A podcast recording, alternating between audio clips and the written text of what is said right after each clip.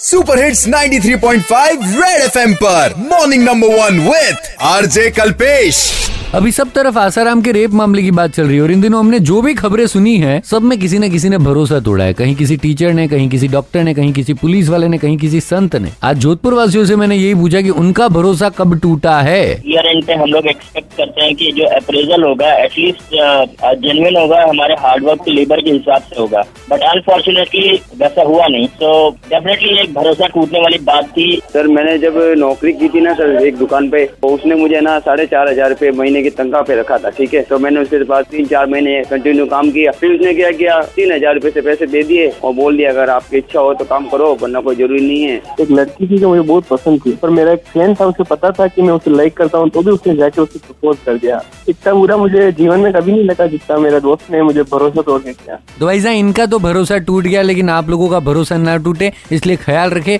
आँख बंद करके तो दुनिया में किसी पे भरोसा ना करें।